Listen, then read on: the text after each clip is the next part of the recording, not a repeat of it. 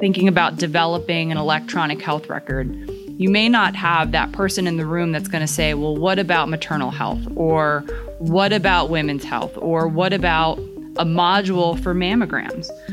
Without that in the room, you're, you're missing these vital pieces to a solution that's supposed to support a population. Diversity in the tech sector is crucial to success and in producing outputs that work for all. But in the health field, that diversity will ultimately save lives and ensure equitable health care for everyone. Unfortunately, the tech sector has historically not been an overly diverse space. While changes have happened and things have improved, it's more important than ever to encourage those changes to keep coming and create more opportunities for adequate representation. That's what Liz Porter, president of the health group at Leidos, is working to do.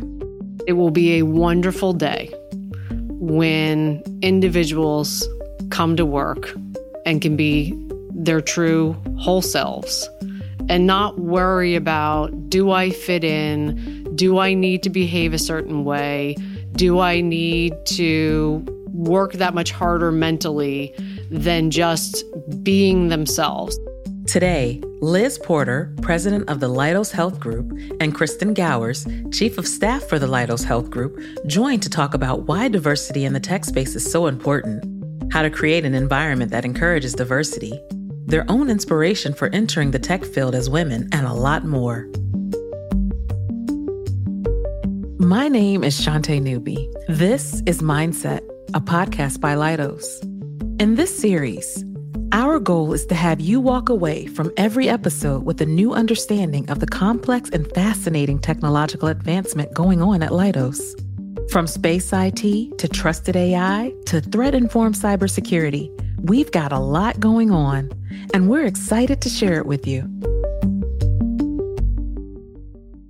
So, Liz, let's start with you. What do you do at Leidos as the president of health? So, as the president of Leidos Health, I lead an amazing organization where we do everything from research, meaning basic clinical and translational research, through to care delivery and medical exams, and all of the information technology and mission software and everything in between that really support the healthcare in the United States, specifically for federal customers.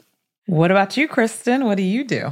I do a little bit of everything here. I mainly support Liz and all of her grand ideas to make our organization one of the best and biggest in the healthcare space. What influenced you to pursue a career in technology? So it was sort of accidental, right? So my degree is in psychology. And I just sort of accidentally found out I was good at statistics because I had to take some statistics classes. And I sort of had always avoided math because I didn't like math, so I stayed away from it. But it turned out had a sort of a little bit of a knack for it, and it I was like, oh, this isn't bad. And when I was starting to look for jobs, I was sort of looking in something like maybe data analytics, data analysis, something like that. But 15 years ago, when I was looking, health IT wasn't really the field it is today. It was, but it wasn't.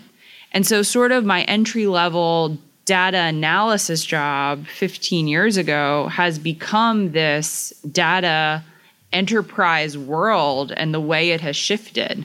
So it just sort of naturally progressed that way because obviously you can't do data analytics without some sort of health IT, without data management, without all these other components. But if you asked me 15 years ago, do I ever think I was going to work in health IT, be surrounded by engineers, and do all this sort of data management? And I absolutely would have said no, no way. But the way that it has progressed, and the more, the deeper I got into the space, the more I enjoyed it. So I kept going. I kept going, and I'm no longer scared of statistics. or we're thankful that you aren't scared of stats anymore. So that's great.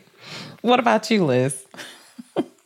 So I wouldn't say moving into this career field was an accident because by the time you actually move into your career field, I was already had gone to engineering school, but what really drove that, what really led me to it is, you know, similar to Kristen, I was good at math and science. I was good at physics and uh, you know, it was one of those situations where my mother saw that and could appreciate and was the one that was encouraging for me to pursue an engineering degree though she was an economics and history major because i think some people know that at the time i was going to be a rock star so i wasn't going to go to college and my mother was the one who made me apply and made me get year deferments so that I could end up going to engineering school, which I'm forever grateful. Don't ever doubt your mother. Your mother knows best.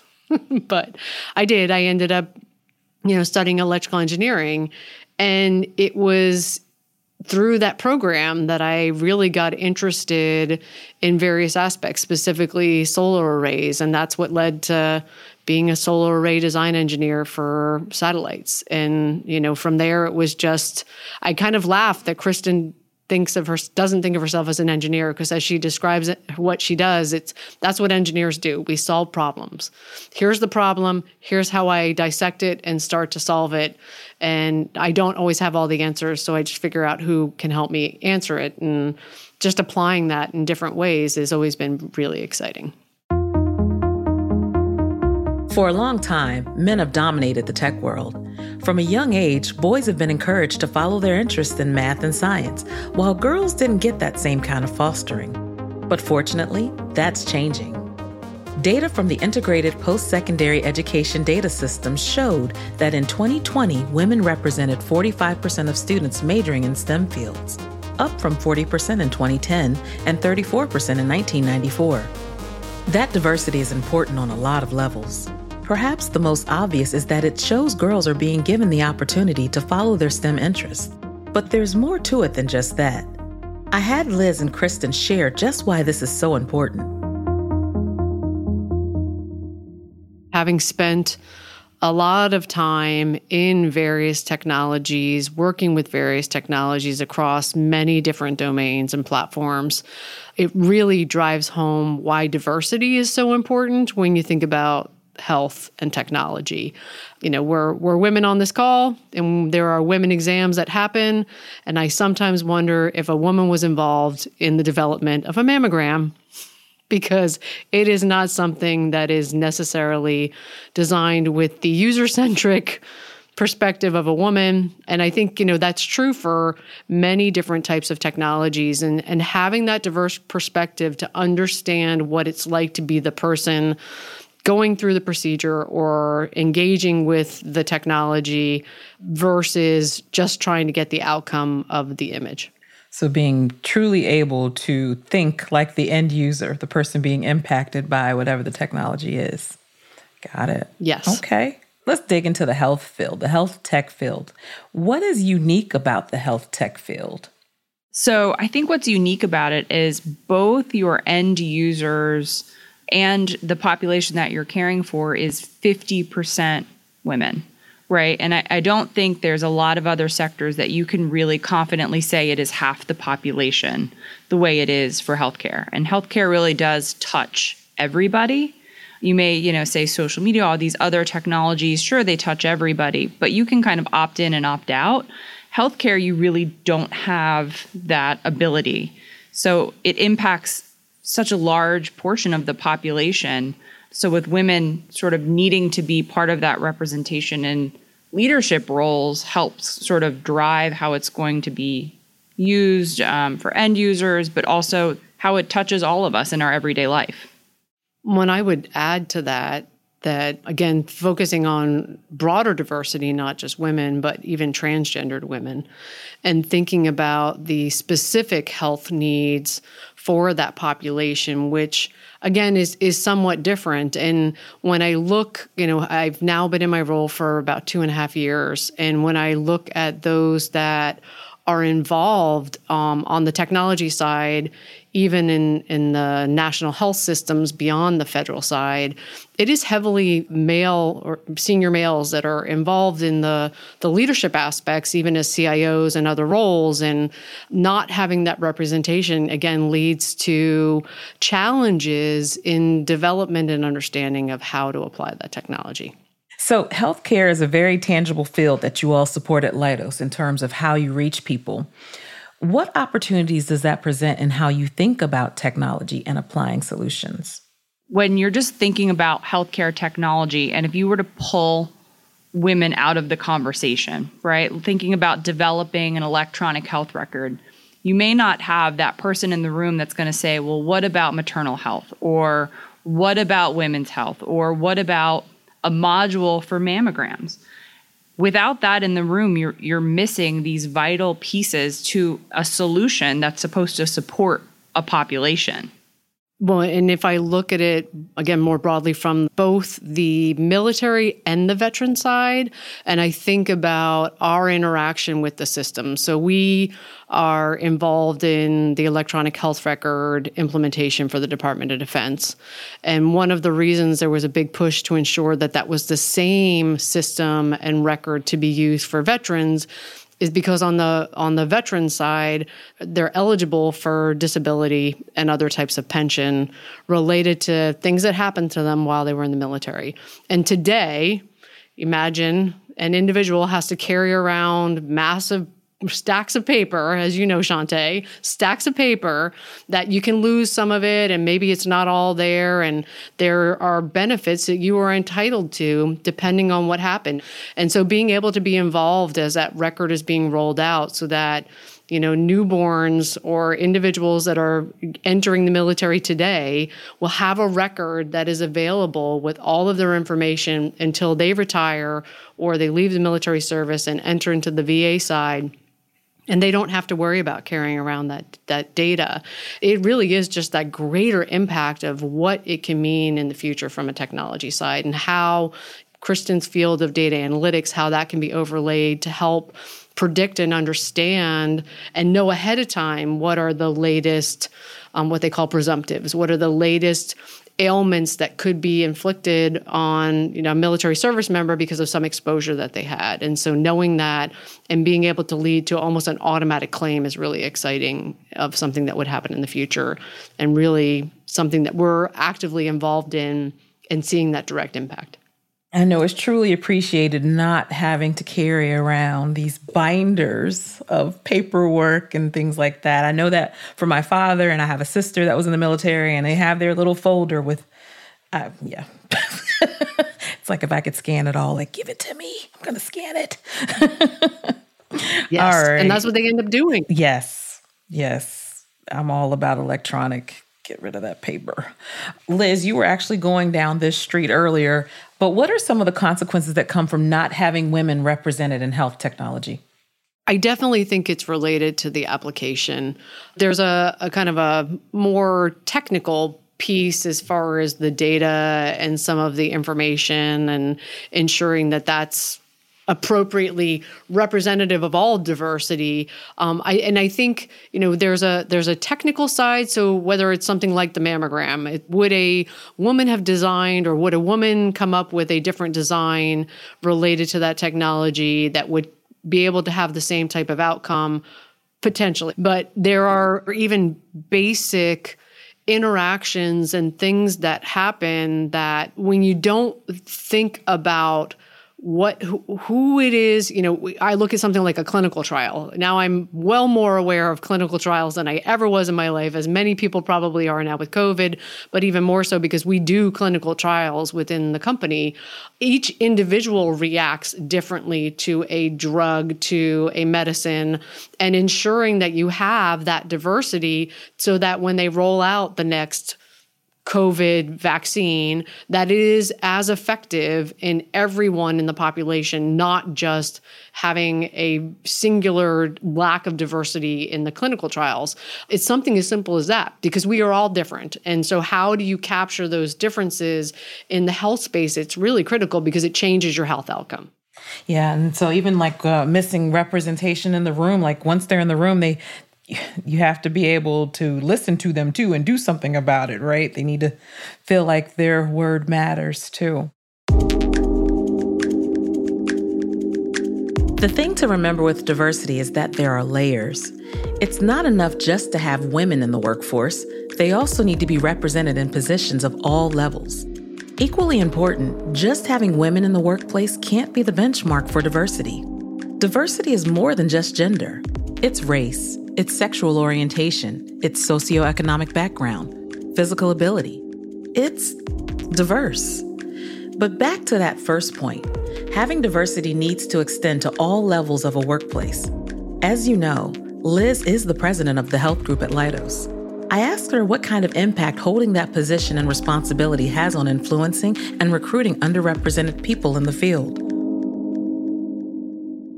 I would really hope that we get to a stage where we have enough diversity in leadership across the board, ethnically diverse as well as female, and across all of our employee resource group diversities, right? That individuals see someone in the company that's in a leadership role that they aspire to. And that in my case, I see it more as I don't want them just to see me as a woman leader, but I want them to see me as, you know, kind of an engineer and you know the possibility of what you could do with a technical degree how does creating equal opportunity across all identities, aside from just gender, impact a diverse environment? So I'm talking about like race, sexual orientation. You mentioned gender identity and expression, physical disabilities. So, what are your thoughts on that? It will be a wonderful day when individuals come to work and can be their true whole selves and not worry about do I fit in? Do I need to behave a certain way? Do I need to work that much harder mentally than just being themselves? People that feel like they are worried about being there themselves authentically are just expending so much energy on something other than being at work and being present. And you know, I remember that when I first came into this role, I, there was a, a woman that was a black woman who was part of the organization and saw me with my curly hair and was like, hey, I guess I can wear curly hair. And I'm like, of course you can. It's your hair. And, you know, yet we take that for granted, right? We take that for granted, Shantae. We don't think about what individuals feel like they need to do to fit in. And that comes in many different flavors. And we don't get the most out of the individual that wants to come and fully participate because they, they are partially participating because they're partially worried about something else. And so to me, that will be the biggest impact. And that would be the greatest impact to the company because everybody would be there thinking about how do I solve these problems for our customer and not thinking about something that's non productive. To add on that, it's also thinking about growing as an employee. And if all your energy is being spent just trying to fit in, you can't really allow yourself to grow and take advantage of all these programs and how you know the Leidos culture and all of this if all your energy is being put into just showing up and trying to look and act like everyone else and not who you are as a person. And that's going to lead to burnout and all sorts of other things and we can't grow people if you're just trying to survive yeah. And all that definitely depends a lot on the environment, right? You can tell people to bring their authentic selves to work, but are you ready for them to bring their authentic selves to work? Are you ready for it? Right? Because I know I've seen in not necessarily in Leidos, but in other organizations, people hear diversity, equity, and inclusion. They think, oh, we're we're gonna take a risk, you know, hiring a, a diverse candidate, a woman, a person of color, you know, or some a sexual and gender minority. So that mindset has to shift. Like it's not taking a risk, right? You're hiring talent to get the job done and solve those problems. You're hiring talent. So, what are some of the ways that Leidos encourages diversity, equity, and inclusion? When I first became part of the new Leidos, I was actually the chair of the Women's Network. The employee resource groups are a great resource to connect like minded um, individuals looking for ways to make you know kind of make headway talk about the challenges that they're having and and learn about how they can advance their careers and now i'm actually the executive sponsor for the Pride Employee Resource Group. And so, it, particularly in my role now, and when I think about how it applies to the health group, it has really opened my eyes related to not just the challenges that women had that I could understand, but now, in particular, the pride community and the transgendered community, and some of the the you know the the issues and challenges that they face and and particularly in the health space it's an evolving area and then also raised my awareness of you know how we can give back to those ERGs. I'm also on the board for the Red Cross and there has been a perception in the pride community related to blood drives and their inability to be able to give blood in certain populations. And so being able to hold a panel with our doctors who were able to talk about medically why and when certain things can be identified in the blood and why you would not want that to happen, um, but really to help push the envelope and think about how that applies to the community being able to engage with the ERGs, not just have them, but being able to look at how that applies to the work that we do and informs not just how we run the company, but how it impacts the work that we do. It's impacted your perspective significantly because I mean, because you mentioned transgender concerns very early in the conversation, right? In addition to what you just shared, how does all this play out in the Leidos Health Group in regard to like your culture and special initiatives? I could talk about the Leidos culture definitely as a newer employee, right? It hasn't even been a year yet. I mean, Liz spoke about the ERGs, which are more of our formal programs that we have to for diversity and inclusion, but I think just the general culture here. I mean, never once have I felt like I couldn't just email somebody, whether I knew them or I didn't, and say, Hey, I was told you're really good at giving advice. Do you mind having a, a 15 minute conversation? Because I'm not sure what to do in this situation. Or just reaching out for some support if we had a, you know, needed some support on a particular IT program and we just needed some help and or some kind of career paths, not sure what to do. The culture here really does allow you to have open conversations and really supports growth in a way that I have not seen at another company. I mean, I have had very early on career conversations with people that I was not expecting them to say, Well, where do you want to be in three years? Let's get you there. Let's do this. And they said, We don't want to wait for you to be here a year. You've been here for three months. So let's let's talk about where you want to be. And I think just having a culture that supports that and just sort of internal growth and really shows that you can have a career here at this company. You can be supported by the people around you if you want to try one job and it doesn't work out, let let's figure out your career path and move you to different programs so you don't get burnt out. I think having a company that supports that is one of the reasons that we're able to grow and do the things that that we do and retain some of our top talent.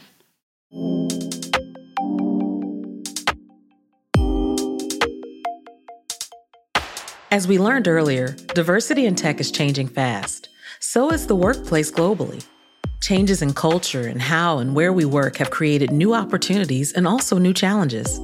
I asked Liz and Kristen to tell us about how these changes in culture and the workplace have impacted diversity and their perspectives on pursuing higher positions.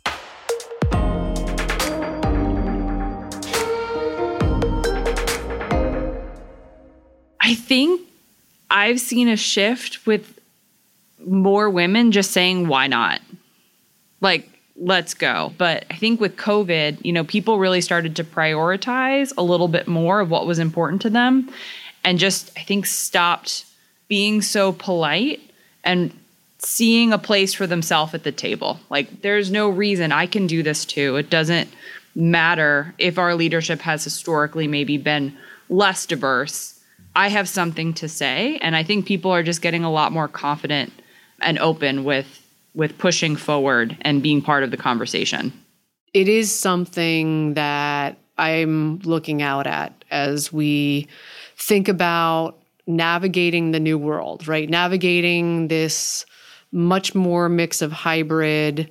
Uh, you know, we've been very fortunate that we've been very open to people working from different locations and everything, but even more so of so much more of the workforce really reevaluating through COVID how much time they want to spend in the office versus out of the office to really give them that opportunity for work life balance. And I'm hoping that that will encourage more diversity and individuals wanting to be in the workforce as a leader looking at the next generation of leaders What's changed is trying to figure out how we identify that talent in an environment where you're not sitting there side by side and seeing someone's leadership qualities, uh, you know, just under the surface and seeing someone who may be the next set of high potential employees because you're not having those same interactions. And so, how do we capture that? How do you understand that person's potential without being with them in person?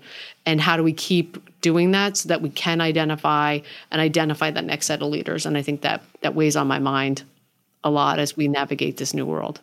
So, what advice would you give someone pursuing a career in technology?